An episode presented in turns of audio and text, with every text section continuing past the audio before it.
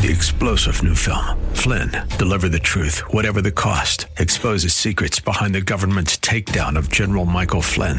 Flynn knew what the intel world had been up to. He ordered the first audit of the use of contractors. This set off alarm bells. He told the truth. He was the most dangerous person for Donald Trump to hire. They had to get rid of Flynn.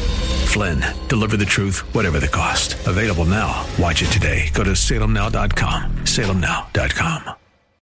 Inspiration. I can do anything. Education. Let's do this. And application. Oh boy, this is going to be good. Welcome to Like It Matters Radio, keeping us out of the water hazard with some truth therapy and teeing up solutions for today's big issues. Here's your life caddy, Mr. Scott V. Black. Black. So, welcome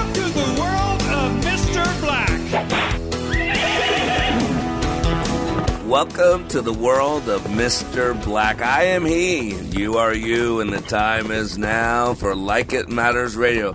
This is we're riding into a new day, a new opportunity, a new hope, a new life. Uh, and that is the promise. You know, that's the cool thing about uh, our lives. You know, no one responds to reality, ladies and gentlemen. We respond to our map of reality. In other words, we don't respond to what is actually happening we respond to what we believe is happening. Now, I know to most of you that sounds like a, a, a, a, thesaurical statement. It's the same thing, just worded different. No, they are absolutely two totally different things. I believe there is a reality. I believe there is truth. Uh, when I think it was uh, Pontius Pilate, I think it was that asked Jesus, uh, "What is truth?" and he walked away. He didn't want to know the answer. You know why? Because it's easier to believe that there is no truth than to believe that there is a truth and admit that you're not interested in it. Ouch. You know, John, we're going to have to get like an ouch button for this show or something, you know? Ouch. because, ouch. yeah, yeah, there you go. See, he's got one. Uh, ouch. You know, a good pastor Amen. friend of mine before ouch. said, yeah, it, that's right. A good pastor friend of mine, Johnny, used to say, if you can't say amen, then say ouch. And, and let's be honest, uh, sometimes it's amen and amen. ouch. Ouch. Yeah, absolutely. So today on Like It Matters Radio, I want to share some insights. You know, I, I went to Minneapolis. We had a great class in uh, Minneapolis. We we started with eight class members and four staff members, and the good news is we we ended with four staff members.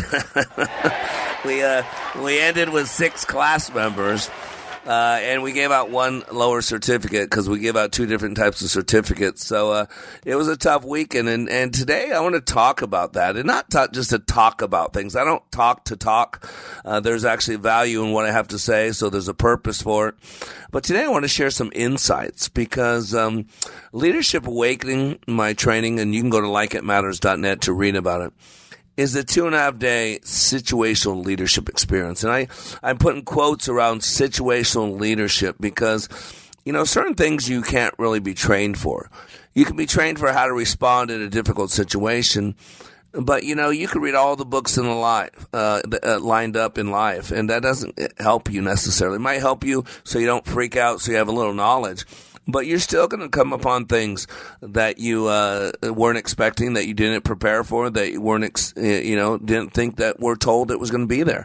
I remember when Val was pregnant, she uh, the book "What to Expect When Inspecting," expecting, you know, it's a big book. And as much as they can tell you about uh, what's going to happen, what to expect, uh, they can't tell you everything. And there's no book in life outside the Bible. And the Bible gives you principles, it gives you foundational precepts, uh, gives you a, a, mission, a purpose, it gives you a direction. Uh, but there's a lot of information that's not clearly stated in the Bible, and you got to figure that out for yourself as well, using the rest of it as the as the filter, if you will. And so situational leadership is really learning how to respond in situations as they come at you. Uh, and you might not know every situation how to handle it but you can know the whys and you can know the how people work and how situations process themselves out. And see, in my training, we learn much about people, patterns, and proclivities. You know, uh, there are many ways human beings are similar, and there are also many ways we are different. And understanding the similarities and the differences allows for greater relationships, greater growth, and really life potentiality. And today I want to reflect on some of those lessons and learnings from my experience this weekend with Team 233. You know, uh, my class is hard to explain. And uh, we don't tell a lot of people a lot about the class because, number one, most people run, we're cowards. And I've always said that, but man, we've become so weak as a people. And that's one of the things I want to talk about today because you can tell a man's religion in time of despair. And I create a, a fiery furnace situation. I create a stress test. You know, if you think you got a, uh, yeah, yeah, if you think you got a bad heart, if you think you have heart problems, you know what they do to you? They put you on a treadmill, make you run really fast with all kinds of electrodes hooked up to you. What do you want to do? Kill me? No. What they want to do is they want to put pressure on you because they want to see how are your arteries, how are your veins, how the heart's pumping, how is all that stuff working when it gets a little intense because you can tell a man's religion in time of despair. And when you put pressure on something, you find out where the weak links are. You know, when you got a small, slow leak in your tire, you want to blow up that tube a little larger than normal and then stick in some water, see where it's coming out. You know, when for football, you go to two a days in, in summer, you get ready for the OTAs, organized team activities, but you do two a days. You, you do drills, you get pushed, you get taxed. In the army, we call it boot camp, right? And so my class is hard to explain, but it's really that type of process. And the best way I've ever heard to explain it uh, is in a story about George Bernard Shaw, the, the famous writer. And if you've if you've listened to my show for any length of time, you've heard me say it. Uh, and if you've heard this story before, I want you to put on new ears. Listen to it as if you're listening to it for the first time. Because so many times we've been there, done that, heard that, got the t shirt, that we don't process the lesson. And there's still a lesson. Even if you know the lesson, we got to be reminded. Remember, the number one commandment in the Bible has nothing to do with sex, drugs, or rock and roll. It has to do with remembering. Leaders remember the right things. And so George Bernard Shaw, the famous writer, uh, near the end of his life was with a group of reporters. And one of the reporters asked George a question. He says, Hey, George, if you could live your life all over again and you could be anybody you wanted to be, who would you be?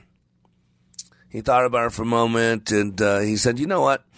If I had the ability to start all over uh, with the same base of knowledge I have today, uh, and I could be anybody I wanted to be, I would be the George Bernard Shaw that I could have been. And what he was talking about living his full potential without the fear, without the doubt, without the limiting belief systems, because no one responds to reality. We respond to our map of reality. I remember a farmer was taking three of his donkeys for sale to the market, and on the way he saw a river and decided to have a dip. Since he only had two ropes to tie the donkeys to tree, he, he came up with a conundrum, right? He had three donkeys. He only had two t- uh, ties. So he looked around what to do for the third one. Is there is there somebody around could help me? Is there is there something I could use? And as he was looking around, he saw a sage and and sought his help. You know, maybe he could give him a rope to tie the third donkey. And so he went up to the sage, and, and the sage did not have a rope, but he did have a suggestion. And although he wanted a rope, without a rope, a suggestion is the next best thing. So the sage told the farmer, Let the third donkey see you tying the other two donkeys to a tree. Make sure he's watching you. Then you pretend to tie the third one also. And he looked at him perplexed, but he said, Okay. So he went back, and the farmer did as he was told. He tied the first two up, and then pretended to tie the third one up and made sure he watched him so that he would think that he was tied up. So he went for Dipping River and coming back, he thanked the sage and saw that the donkey stood exactly at the same spot where he left him. So he went and he untied the two donkeys and patted the third one as they started to move. And after going a little distance, he was surprised. The, the third donkey didn't move. He was still what? at the same spot. So the farmer did everything he could to make the donkey move, cajoling, kicking, talking, you know, pulling on him. It wouldn't help. The donkey refused to move from the spot. Again, perplexed, he needed some help. He went back to the sage and he told his sage the predicament. And the sage looked upon him and said, Untie the third donkey. But, but, protested the farmer, I have not tied him. The sage said, You know that. I know that. But the, does the donkey know that?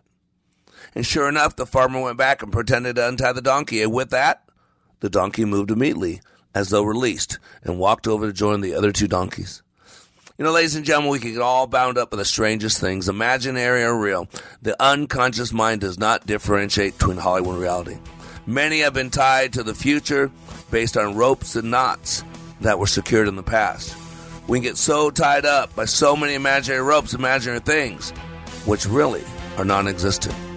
So today on Like It Matters Radio, we're going to talk about people, patterns, and proclivities. We'll be right back. Who am I? I don't know. Leadership Awakening impacts even the seasoned pros. Take a listen to these comments from Kevin, who recently attended Leadership Awakening. I've struggled with a lot of things. I've been in so many different trainings, followed Tony Robbins, John Maxwell, all these great self-development gurus, but I have never went through a training as difficult and as intense as that 48 hours that we went through. What we went through was absolutely amazing, and I'd love to share it with as many people as I could. I kept being told on how intense this training was going to be, that it was going to be difficult, and I mean, I've walked on hot fire. I've broken arrows, I've walked on glass, I've done so many things. I thought, how hard could this be? Well, the number one thing that I gained from Leadership Awakening was another level of awareness. If you're ready to go to another level of awareness, go to likeitmatters.net. Just click on schedule to register for the next Leadership Awakening class near you. That's likeitmatters.net. Soaking up the sun in Fiji, walking through the sculpture garden in Minneapolis, or standing in awe at the Grand Canyon. We're where you are. Listen to Freedom 1570 at Odyssey.com or with the free Odyssey app. Spring means new beginnings and growth. So let's get your business's seeds planted with Salem Surround. Let us help your website bring you the leads your business needs to thrive. Let's make sure people find you faster and easier on the web. Our amazing team of media strategists are here to serve you with boots on the ground and real world expertise. We live right here and know the communities you're trying to reach. We're media strategists and we're very, very good at what we do. So let's grow together. Learn more at surroundmsp.com. Take Freedom 1570 with you wherever you go by downloading our app. Listen to your favorite shows, see our social media posts, enter exclusive contests, and more. All from the app. Just search for Freedom 1570 in the App Store. When I attended the Leadership Awakening workshop, I didn't know what to expect, but I was open. The tools taught at Leadership Awakening helped me discover things about myself that were holding me back from being all God created me to be. Providential? That word coins these life changing classes because I now realize there are works God has already created for me to walk in, and these workshops helped me to see this more clearly. I received practical insights that I am already applying to be a more focused businesswoman, influential mom to my two teenagers, an eight and a half year old son, and patient and passionate wife. I got rid of a lot of clutter in my head. BS, they call it, belief systems that were not serving me. If you want to know what it means to empower others instead of trying to control them, if you want to build a productive team in two days, if you want to press the reset button in your life and give yourself a fresh new beginning, then do yourself and your family a favor and attend the next Leadership Awakening. It's time the giant in you comes alive. Leadership Awakening is coming to a location near you. Details at likeitmatters.net. That's likeitmatters.net. Welcome back to Like It Matters Radio. Radio, like it matters, inspiration, education, and application. I am Mr. Black. And today we're talking about patterns. We're talking about people.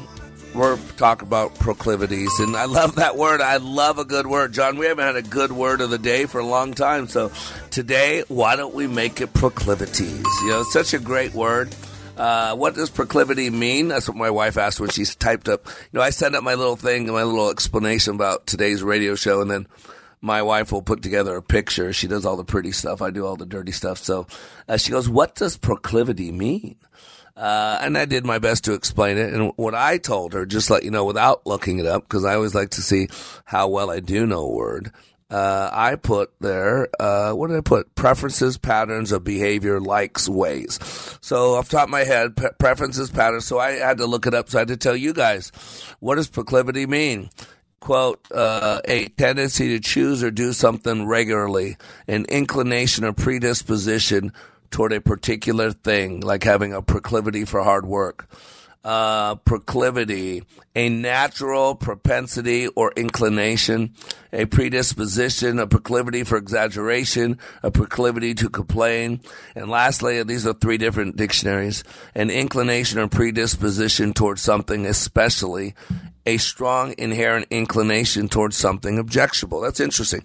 I didn't hear the first time I heard a slant on what that is, but what I'm talking about is patterns. Patterns. We get what we get in life because of what we do. You know what? Team 233. I started with eight students, I told you, ended with six. Of the six, five got the top certificate, one got the lower certificate. And yet, I'm going to tell you right now, outside of those two who quit, those six, uh, they are experiencing things this week that are almost impossible life looks different. They're having different conversations with people. They're having different experiences. Uh, they're connecting. They're hearing. They have a sensory acuity that's heightened. So they're seeing things clearer. They're hearing things better. They're sensing things more cleanly. They have their spider senses on. Uh, they're feeling joy and emotion. Uh, it's a great, great feeling. You know why? Because of what they went through the reason we're getting what we're getting today is because of what we've been doing. And if we keep doing what we're doing, we'll keep feeling what we're feeling. However, if we quit doing what we're doing, eventually we stop feeling what we're feeling. You know, when Christ went to was talking to the seven churches, the book of uh, uh, Revelation, the first two chapters or three chapters, chapter two and three, he said, "The church of Ephesus, I have one thing against you: you've forgotten your first love." goes back, go back to doing what you did at the beginning. Notice he didn't say go back to feeling. He said go back to doing because the feeling comes from the doing. And some of you are waiting for the feeling to get the doing, but you can't get the doing. Uh, uh, you can't get the feeling without doing, and people don't want to do. They want to blame. So, one thing I love about our training is it is situational leadership. It allows us to see uh, uh, what's going on in people's head and hearts. I put a lot of pressure. I squeeze them because one thing I learned a long time ago is there are a lot, many similarities with people. My background is neurolinguistic programming. I'm a master practitioner. Uh, I am, uh, it's my forte. Uh, and one thing I learned about uh, NLP a long time ago is it taught us that the brain is a sensory based organ. So we store data. We only experience things in a very limited surface experience because we only use 3 to 5% of our brain consciously. So most things are being stored unconsciously. And we have a lot of similarities, a lot of patterns when studying NLP, studying the psyche of human beings, studying the physiology and how different things affect people the same way. You can see patterns. You know, as different as we all are, 99.9% of our DNA is similar. It's identical. We all come from the same God goo and one tenth of 1% is the difference. Now, there's something like 3 billion pairs, genetic pairs that make up uh, all of our characteristics. And so even one tenth of 1%, right? That's a lot. Still, I think 3 million pairs. But there's also similarities in how we respond, what we do. That's why I reference the book, The Games People Played by Dr. Eric Berne because it show, identifies about 140 something games, psychological games that most people are playing, and very few people are winning anything, but everybody's keeping score. And that's the problem. And so I see patterns. And as I put pressure on people, people respond similarly. That's why we say you can tell a man's religion in time of despair. Because the commonality of the pattern is that when people are squeezed so hard, their backs are pushed against the wall, you get the innate. You get the you get the heart. That's why, you know, you, you can see someone's heart when their lives are falling apart. That's why I always tell my Christian brothers and sisters, you know, God cares how we suffer. I know that sounds me. I know it sounds cruel. I know that sounds strange, but God does. Because the way we suffer tells a lot about our faith. The way we suffer tells a lot about our attitude. The way we suffer tells a lot about our core belief systems. And one thing that is similar between all human beings is we all have pain. Different levels, different intensities, for different reasons, at different predispositions, whatever you want to call them, or should I call dispensations, right? And so one thing I learned a long time ago is a commonality. And the way people process pain tells a lot about people. So you can exercise and sustain personal leadership only to the extent of your capacity to bear pain. This is a quote by John MacArthur. If you can't bear your own pain, then you can't really lead. If you can respond to and bear only the pain of your family, then your family represents the full scope of your leadership potential. If, however, by God's grace you can recognize and bear the pain of those around you, then the breadth of your leadership potential is limited only by the scope of your burden and capacity. You can tell a man's religion in time of despair. You can tell how the heart's going to react when you put a little pressure. That's what a doctor does this a stress test. That's what boot camp in the army is about. To put some pressure on you, to teach you how to keep your head when other people are losing theirs, to ratchet up the pressure around you, the intensity around you. I'm a pretty hardcore guy. I push people. My daughter and my sons, my oldest son, Faith and Christian, I raised them on my own. Nothing frazzles them. They grew up with Mr. Black. There, I push. I, am a squeezer. I'm a pusher. I'm an agitator. They learned all through their childhood how to function at a high level in a stressful environment. I have two other sons. A Major, who's 16, who I lost custody of him when I was eight years old. When he was eight years old, uh, and he went to uh, basically his mom's taken over since then, and she's used the court to abuse me and separate us. And so my son Major is his mom's do- son. In other words, uh, he he's he's a snowflake. He gets frazzled easy. He can't handle pressure. He shuts down under pressure. Benaiah is seven years old. Uh, and I realize I've kind of been treating him a little too much like Major, not enough, not enough like Christian and faith. And so he doesn't handle pressure well. He freaks out. He's we're teaching him emotional intelligence. And so lately, seven years old now, I've been purposely putting a little more pressure on him because normally he'd freak out, he'd start crying and all that, and I'd just back off. I'm now putting um, he's got to learn how to handle himself in stressful situations. He's got to learn how to have some pressure because what I've seen is not good. And this is where I'm going for full circle. What I'm seeing in my class is not good. This weekend in class 233, man, we had two people quit one of them so negative, so bitter. Her father paid for her class. She didn't pay a penny. She's a single mom, uh, uh, been divorced already at a young age. Uh, and man, just really dark. And she had no esteem, nothing. And yet she talks about love the whole time. Well, I got Galatians 5.19 where it was tattooed on my back because love, it's all about love. And yet she walked out of class. She was nasty to people. She was mean. Um, she was given a two thousand dollar gift and didn't show any appreciation at all. But then here she's all about love. When another young woman who's wanted to go to my class for three years, I have a graduate who uh, we don't share a lot of beliefs. Uh, I, am a born again Christian, committed. Uh, she's walking with God. I'm not sure where she's at in that relationship anymore. Um, she lives a different alternate lifestyle, a homosexual lifestyle. Again, I got friends that are like that. I'm not saying that. I'm not condemning her. Uh, I'm a sinner too. I got my own stuff. I got to deal with it. That's between me and God too. So, but she also is around a lot of people that are LGBTQ, a lot of people have medical situations and thus need pain pills and all that. And so this is her, her group. This is her environment. And so one of these young ladies, she sent her to me and she's wanting to go to my training for three years. We met her three years ago. She has a brain tumor. She has chemotherapy on a regular basis. And she knows how what we do is really hard. And so she wanted to go out there in training. She said, don't, don't feel sorry for me. Don't, don't uh, change the bar. And I don't do that. I would pull her aside, make sure she's okay. We'd get her wa- extra water and move her chair sometimes when we we're moving. And, but I push everybody. I told her that. And she told me not to feel sorry for her and all that. So it, you can put on a good face for 24 hours. So usually by Friday at lunch, to, I mean after lunch before dinner, people hit a wall, and so she hit a wall. I'm pushing her, pushing her, pushing her, checking on her, make sure she's okay, but still pushing her, and she says okay. Now the class isn't coming together. We got two couple negative people, she being one of them.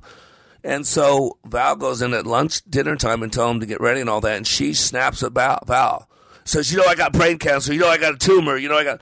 And I mean, just went off. She goes, we're only functioning off of three hours of sleep. And, and she's going off and attacking my wife. Now, I'm paying for this woman to be here. She begged me to be here for three years. We pulled her aside and we concerned for her. But she basically then went home, quit. without telling us, went home, and then I met her girlfriend at graduation. Her girlfriend, the girl she's dating, who was there with her friend, was there, and she was asking me all these questions. So, so is humiliation a, a part of the process? You think after you humiliate him?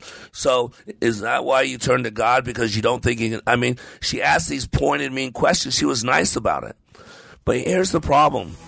Here's a woman that said, "Don't treat me different." Don't feel sorry for me. Treat me like everybody else, like everybody says. And then we did that and gave her a $2,000 gift, and she freaked out and attacked us. Called us name, called us this. See, this is what we're talking about. And today, what we're talking about, Like It Matters Radio, are p- patterns, people, and proclivities. Because when you know who you are, what to do is a lot simpler. We'll be right back. Come on, man. Take a listen to these words about Like It Matters Leadership Awakening from a recent attendee. Leadership Awakening is like nothing else. It's incomparable to any other training that I've been through, and that's executive, professional communication training to to how to hold a fork. It, the the Leadership Awakening is a deep mental experience where I was forced to challenge my mind in a way that I've never been challenged before, and it's there's nothing like it. There's there's there's no way to explain it with words. You have to experience it. Leadership Awakening. Change your heart, change your mind, change your life. Go to likeitmatters.net slash schedule for the next Leadership Awakening. It's not only changing lives, it's saving lives. That's likeitmatters.net slash schedule. In 1981, Heritage Christian Academy began with 13 students. Today, they celebrate God's faithfulness with 550 students in grades pre K through 12. God has shown his provision for HCA for 40 years. Let me introduce one of God's faith filled stories. Hi, my name is Tim. In 1989, we trusted this school to begin educating our kids. Nowadays, we trust it to educate our grandkids. I still coach here, and my wife now works here. Heritage has become much of the central fabric of our lives. We love this school for all the moments that happen when so many people invest in and commit to one another. Those moments build into real relationships, many of which last a lifetime. We love and appreciate the partnership Heritage has with parents. Heritage Christian Academy is very much together in the education of the children whom God has entrusted to them. For more information about Heritage Christian Academy in Maple Grove, visit heritageweb.org. Heritage Christian Academy, equipping minds, engaging hearts, and encountering Jesus Christ. We are all in the construction business, constructing memories, relationships, new ideas, and a legacy that will outlive us. Life is best imagined as a construction project. Hey, can we get that backhoe over here? At Like It Matters, we craft tools and teach you how to use them. Mr. Black has a bevy of tools to help you build your life into your dream. One of those tools is individual life counseling. The best analogy is a life caddy, because sometimes you just need another set of eyes. A second tool, Books by Mr. Black, always opening up your mind. Third, workshops, where we teach people how they work and how to function at a higher level. And don't forget the daily radio show, Like It Matters, at 11 a.m. on Freedom 1570. Nice job. That's it for today. Wrap it up. Contact Mr. Black at Mr. Black at likeitmatters.net. Building a better you today. Likeitmatters.net. Helping people live their lives like they matter. That's Mr. Black at likeitmatters.net. Discover the tools to build your relationships, your vision, and your life. Who are you? I'm by winning. I win here and I win there. Bye. I am black, and you are back to Like It Matters Radio. Living life like it matters. And that's what we did this last weekend in Minneapolis. Uh, we uh, changed uh, really 12 lives. Even, I believe, even the two people that quit. The one woman that quit, I mean, my wife had a, uh, she, my wife smokes, uh, so she was outside and she quit. She was smoking. Said, "Listen, I'm not going to talk into staying because you're quitting." But she said, "You know, if nothing else, you gotta, you gotta, you know, you gotta fix some stuff.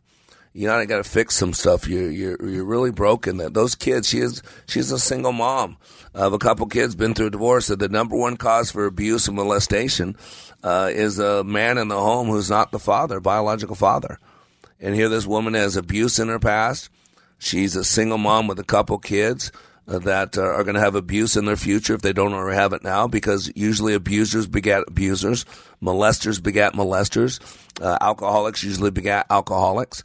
But you can scratch those CDs, you can break those LPs, and see what I see in my classes, and it's getting darker and darker and darker. Uh, is what's happening in society. That's why I can tie the two together. This article just came out the other day. Uh, I don't know where I got it from. I'll just read you a clip from it though. Uh, says more than 500 kids between the ages of 10 and 14 died by suicide in 2020, according to Centers for Disease Control and Prevention, making it the second leading, cause of death in that group, and as common as children that age being killed in car crashes.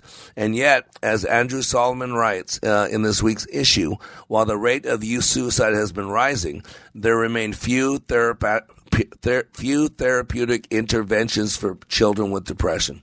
Do you hear that? The recent death of one of his son's classmates gives the story a personal urgency and serves as an example of a central challenge. Children are often secret about suicidal impulses. Parents are often in denial. This heartbreaking, impressive story is a call to action. I see it. How about this? Totally different article, same day. Government mandated COVID lockdowns spark severe health crisis among teens as teachers union pushes their own personal policy. Teenagers saw an increase in mental health issues stretching from persistent feelings of loneliness to suicide, suicidal thoughts last year amid school shutdowns and government mandated restrictions during the pandemic. These data echo a cry for help, CDC acting director says. The COVID 19 pandemic has created a traumatic stressor that have the potential to further erode students' mental health well being. Do you hear that? The COVID 19 pandemic has created traumatic stressors that have the potential to further erode students' mental well being. One research shows that surrounding youth and the proper support can reverse this. 44%. That's the number. Last year, 44% surveyed just in the first six months reported feeling persistently sad or, ready for this, helpless and hopeless. Wow. Figures up from 26%. It's went up almost 80% since that was done in 2009, in 10 years uh, stunning. Overall, 37% of high school students reported poor mental health, and nearly 20% of teens have contemplated suicide. Why does that matter? Because who do you think these little kids grow up to be? Teenage moms or teenage uh, recipients of abortions? Or a guy, a, a, a girl who has had f- five boys, five men in life, five living boyfriends, uh, three of them created children for her. I mean, this is the wow. problem and we put pressure on people and what comes out in our class shows what's going on in their head and heart. The Bible says the sins of the father go three to four generations for those who uh, uh, uh, hate God, and what you're starting to see it. So this is why I teach six words in my class. I give show people we have these six tools in the toolbox. Why? Because just like the problems are the similar for people just like the struggles are similar. When when Jesus walked on this planet, he walked in the form of a human, so that he could experience what we experience, so he could walk a mile in our moccasins, so he could have true empathy. We have a daysman, we have a, a, a high priest who knows our struggle, who knows our pains because he's walked in our shoes. And that's why I can help people. And right now, this mentality of uh, a critical race theory is nothing more than the drama triangle all this hatred on race, on their pushing black people are victims, white people are persecutors, where LGBTQT has more precedence than cisgender, when homosexuality is the preferred mechanism. See, I don't think it should be outlawed.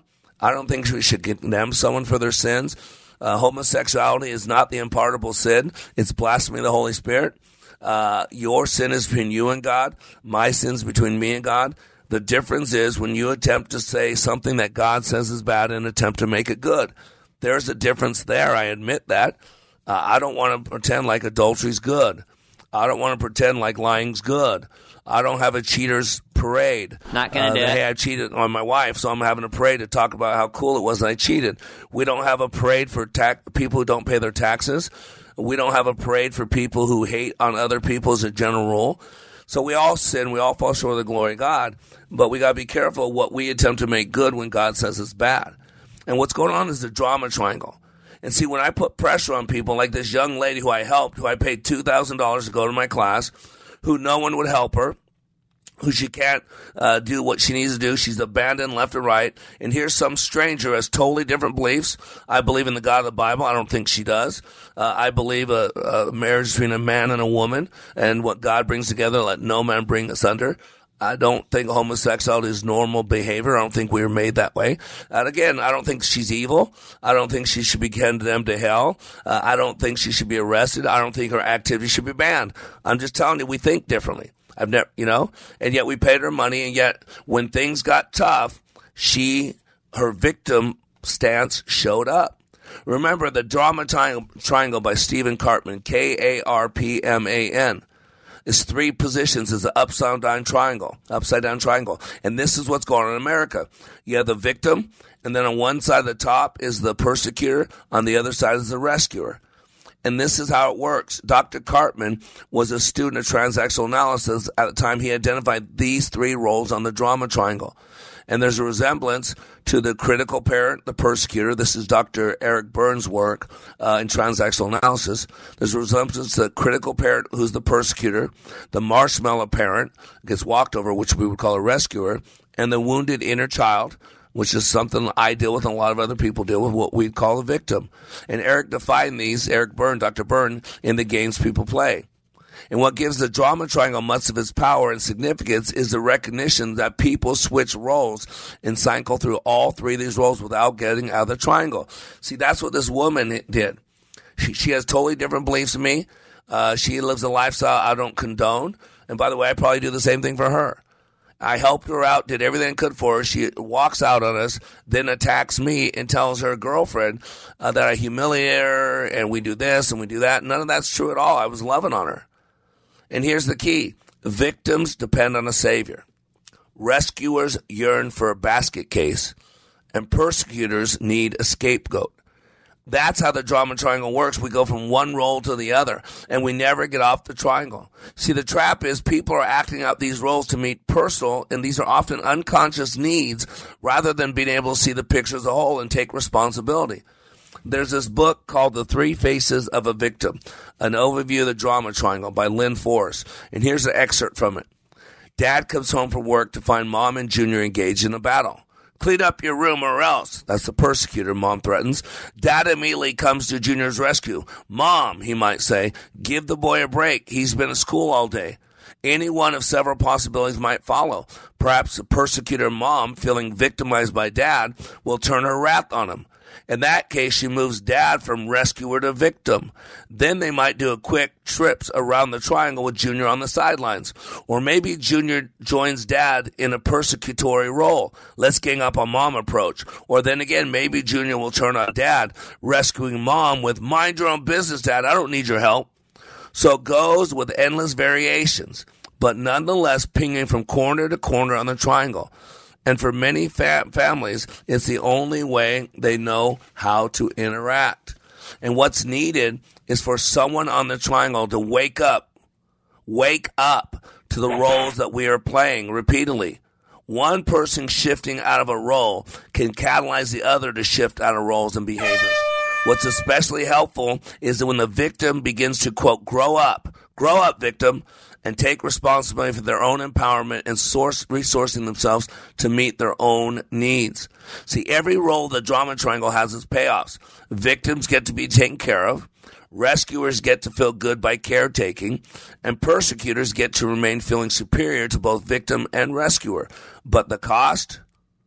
Perpetuate, perpetration of a dysfunctional social dynamic and to miss out on the possibilities and responsibilities of healthy, resident, resilient relationships. And that's what I'm seeing in class. So what I do, just like the problem are the same, just like people's patterns are the same, I want you to know the tools and the way to fix it are the same too. That's why in my training, I hit six key tools, six key things that are in everybody's box. And they're just words.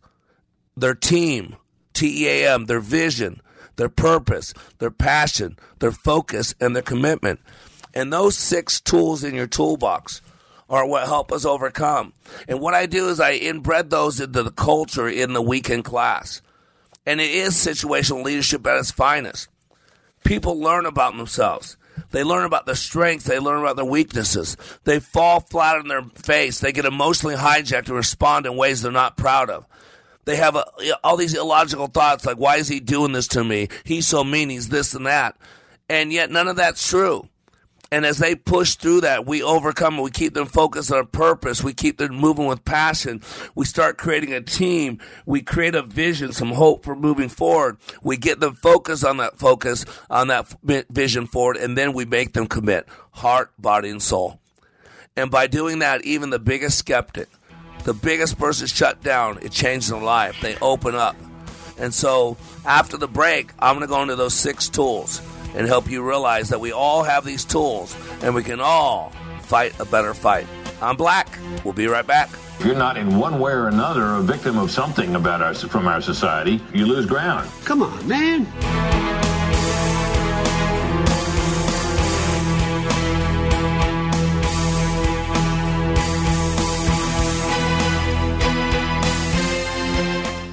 Leadership Awakening impacts even the seasoned pros. Take a listen to these comments from Kevin, who recently attended Leadership Awakening. I've struggled with a lot of things.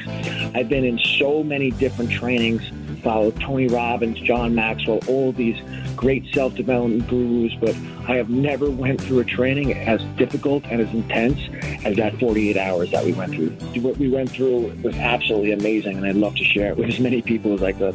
I kept being told on how intense this training was going to be, that it was going to be difficult. And I mean, I've walked on hot fire. I've broken arrows. I've walked on glass. I've done so many things. I thought, how hard could this be? Well, the number one thing that I gained from Leadership Awakening was another level of awareness. If you're ready to go to another level of awareness, go to likeitmatters.net. Just click on schedule to register for the next Leadership Awakening class near you. That's likeitmatters.net. Sightseeing in Paris, at the mall in Bloomington, or on horseback in Dallas. We're where you are. Listen to Freedom 1570 at Audacy.com or with the free Audacy app. Catch up on the latest news and information affecting Minnesota's great outdoors with Outdoor News Radio on Freedom 1570. We talk hunting, fishing, and natural resources in the great state of Minnesota every Sunday morning from 8 to 9 a.m. Joining me, Rob Drieslein, our guests like bow hunting expert Tony Peterson, professional anglers like Tackle Terry Tuma and Tim Lesmeister, and nature gurus like the Bird Chick Sharon Stiteler. Sundays at 8 a.m. on Freedom 1570. It's Outdoor News Radio. Wake up with the Freedom 1570 Daybreak Insider. Today's top news stories from a conservative viewpoint in a detailed yet concise manner. Sign up at freedom1570.com. Just use the keyword subscribe. Take a listen to this comparison of other training to Leadership Awakening. For probably two thirds of my 30 year law enforcement career, I spent time in supervision and management. So I've been to a lot of leadership training. Been there, done that, got the t shirt. I went to a leadership course in California where I worked, and it's an eight month program. I went through that program. I went back later on as a facilitator. So I, I taught leadership. What we did in class was completely different than any other leadership program that I've been through. I mean, in 48 hours of leadership training in your program, it was just, it was dynamic. It was intense. It was powerful. You know, it was, it was amazing. It was amazing. Leadership Awakening. Change your heart. Change your mind. Change your life. Go to likeitmatters.net slash schedule for the next Leadership Awakening. You ain't black. Don't jive me. Not a joke. Not a joke. This is Black. You are back. Being under construction on the Like It Matters radio network. Today we're talking about creatures of habit. We are these repetitious uh, creatures. And the reason why we're doing what we're doing today is because we've done it before. Unless you have a life shakeup, unless you have a reset, uh, you'll never reach your potential. You've got to have this reset. Uh, so cool. I have a, a, group of people up in Wisconsin. Uh, they're with a group of uh, Henry Schein Dental. I've done a lot of work with them. Uh, one of the CFOs or uh, presidents of Henry Schein Dental, uh, or sales, maybe he's the director of sales. He had sent some of his family members through about 12, 15 years ago. So they had they have a daughter, and their daughter's getting married, and so they sent their son-in-law to my class over the weekend, and I haven't uh, talked to them in probably a dozen years, maybe ten years. I don't know, somewhere around there. And so at the end of the training, we have people answer four questions. It's called Share Your Fire, and the first one being briefly share what your biggest block in life or business was. And this was this young man who's getting ready to get married to their daughter. My biggest block in life was my ability to hold myself accountable. I got so caught up in my work and stress that I would make promises I would never keep people started to see this and it added concern. How will the experience of leadership awakening affect your life? The experience has really provided me with a chance to reset. That's what he said. Chance to reset. I will now move forward understanding what I truly want uh, in my everyday life and make sure that I held myself accountable for my actions and what I commit to doing. Here's a woman you might hear from this weekend up there in the Twin Cities area. Uh, she goes to on me on my trips to Sturgis with a bike wash. She went through class. She said, briefly share what your biggest block in life was. My biggest block is me, my self talk. Having to have it all figured out. My walls of fear and rejection, how we experience change your life. I can shut down or not allow altogether the voices in my head. I can believe in myself more than that. I'm aware of the walls that I allow in my life. This is something I choose to not allow. It shows you what you're made of. It pushes you to go deeper. Test resolve, opens doors, breaks down walls, and brings freedom. What's that? In a few words, why should someone attend Leadership Waking? That's what she said. It shows you what you're made of pushes you to go deeper, test resolve, opens doors, breaks down walls, brings freedom. Man, that's good. We got to keep that one. Yeah, that's a good one. I couldn't have written that, written that any better. That's what we do. And this woman uh, is a woman, uh, probably in her 60, early 60s. She looks better than that. She's been married 42 years. She walks with God. Uh, she got successful kids, owns her own business. So this is not some screwed up woman. This is a woman who wants more in her life, who wants to better. And that's what we do. I don't care if your life is good or broken. That's what we do. We put a stress test. We help you ask and answer important questions. And the great news is, Minneapolis, we're coming back June 30th through July 2nd. So Thursday, June 30th through Saturday, July 2nd. We'll be adding it to our website today. We'll be throwing up some commercials. So you got one more chance, uh, Twin Cities, uh, June 30th. We'll have 12 spots available to change lives. And the way I'm going to do that is I'm going to show you a oh. pattern. I'm going to create an environment for you to understand these six tools that we all need. One thing I do in my training, I don't make people dependent on me. I give people the keys to the kingdom. I teach them how they work, how they create experience, how they do what they do. And so if they want to do something different, they want to get something different, then they can do something different and I'll teach them how it works. And so those, I tell them basically, you all have a toolbox. And when you come here, I open up the toolbox and I show you how to use your toolbox. I show you tools that you always have. I didn't give them to you. I'm just pulling them out. I'm just showing you. And yeah, I will put a couple extra tools in your toolbox. But go to likeitmatters.net. Go to likeitmatters.net. I promise you, and you'll hear from some of the people tomorrow uh, and on Thursday uh, that went through my training. Toughest thing they've ever done. We're pushed, we're challenged. It was 48 hours that they swear they were there for 10 days or two weeks. Uh, and you got more than you could ever share on a one hour radio conversation. But let me show you those six, six tools before we leave today. And the first one is team. See, together everyone achieves more. No man is an island, a rock unto himself. We were created for relationship, people. And apart from relationship, even God said in the beginning, I think it's Genesis 1 or Genesis 2, where God says when he created man, he said it was not good for man to be alone. So God put Adam into a deep sleep.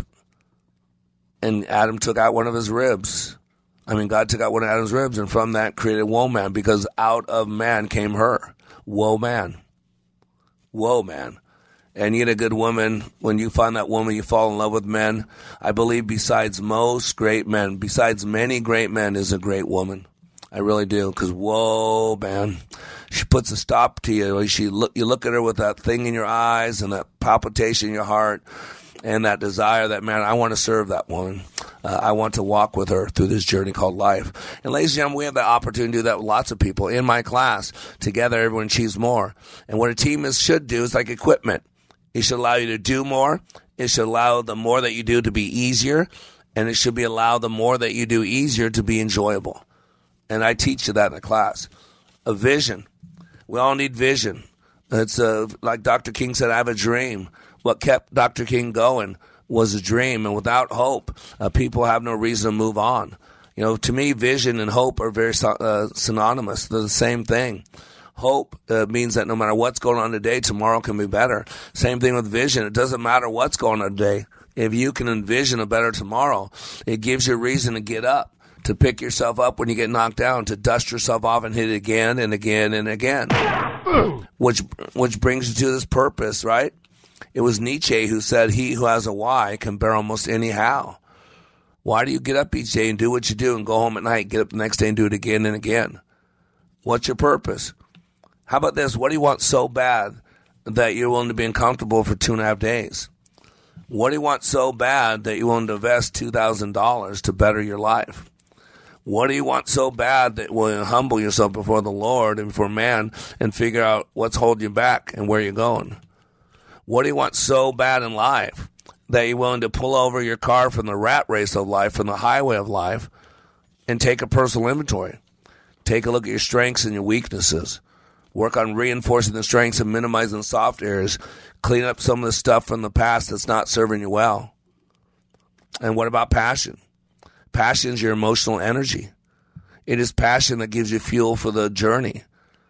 And most people's tank is empty. Oh, they're still doing. They're still throwing their body around, letting people play with it. Oh, they're still uh, letting people do a mail in ballot for them. Oh, they're still doing all that. They're still taking credit. They're still getting their refund checks their their uh, food stamp cards and their free Obama phone. But what's driving them? Where's the significance? Where's the living beyond ourselves? And I'm seeing that more and more in class that people just are wrapped up in their own petty experience, that they do their own thing. Even when they listen to me and push, they don't bring other people with them. Which brings us to focus. Where is your focus and what is your focus? Are you is your focus on feeling sorry for yourself? Are you focused on being a victim? Are you the focus on because you feel guilty about your past, now wanting to go out there and be all woke and wanting to defeat the problem of racism with racism? Are you now hating on haters? Are you now uh, destroying those that you think are going to destroy everything? Are you now so closed minded for those you think are so closed minded?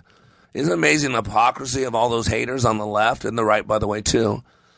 That we chastise and criticize everybody else. Boy, if Hunter Biden's Biden was Hunter Trump, he'd be in jail. Not a joke. Uh, Biden would be impeached five times already. Come on, man. But since Hunter and Joe are Democrats, and since the media got them elected, and since Facebook spent half a billion dollars to put uh, Biden team members in the uh, election offices so that they could do their work from the election offices on the company dime, look at the half a billion dollar uh, he spent.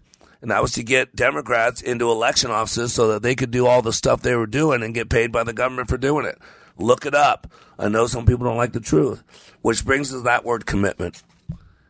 See, what lacked in this class from the five that got certificates of commitment, heart, body, and soul, and the three that didn't, was that one word commitment. And you know what's needed to have commitment? Trust. And right now, we can't trust that we have fair elections. We can't trust that we're going to be able to get our jobs back. We can't trust that we can walk around without a mask. We can't trust that we can buy gas for our car. We can't trust what the government's telling us. We can't trust that our borders are being protected. We can't trust that law enforcement officers are going to be safe so they can keep us safe. So don't you see what's going on? People are struggling. The Cobra effect is uh, going to be greater than we could ever imagine. There are people hurting and struggling. You got to fix your the battles in the mind. Let me resuscitate your heart. Let me help you reignite your thinking, put you in the proper mode of thinking, the the the the creative thinking the the effective thinking, the logistical thinking. Come on, people, it's all about the heads and the hearts. Go to likeitmatters.net. Let me help you clean up the head and the heart. You're under construction on the Like It Matters radio network. I am Mr. Black. helping you become more hopeful about your future, reminding you when you live your life like it matters, it does.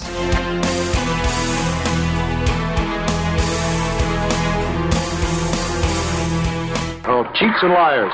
What we do in life echoes in eternity. Stop this insanity, please. Three star general Michael J. Flynn, head of the Pentagon Intelligence Agency, knew all the government's dirty secrets. He was one of the most respected generals in the military. Flynn knew what the intel world had been up to, he understood its funding. He ordered the first audit of the use of contractors. This set off alarm bells. The explosive new documentary, Flynn, Deliver the Truth, Whatever the Cost, and covers the facts behind this scandal. Flynn told the truth. He was the most dangerous person for Donald Trump to hire. I find out the worst enemy that I'm going to face in my life is right here in America. They took my assessment and they wanted me to change it. And I was like, I'm not changing it. They had to get rid of Flynn. With in depth interviews, archival footage, and never before seen personal records of the man behind the headlines. I just felt like I was drowning. Flynn, deliver the truth, whatever the cost. Available now. Watch it today. Go to salemnow.com. Salemnow.com.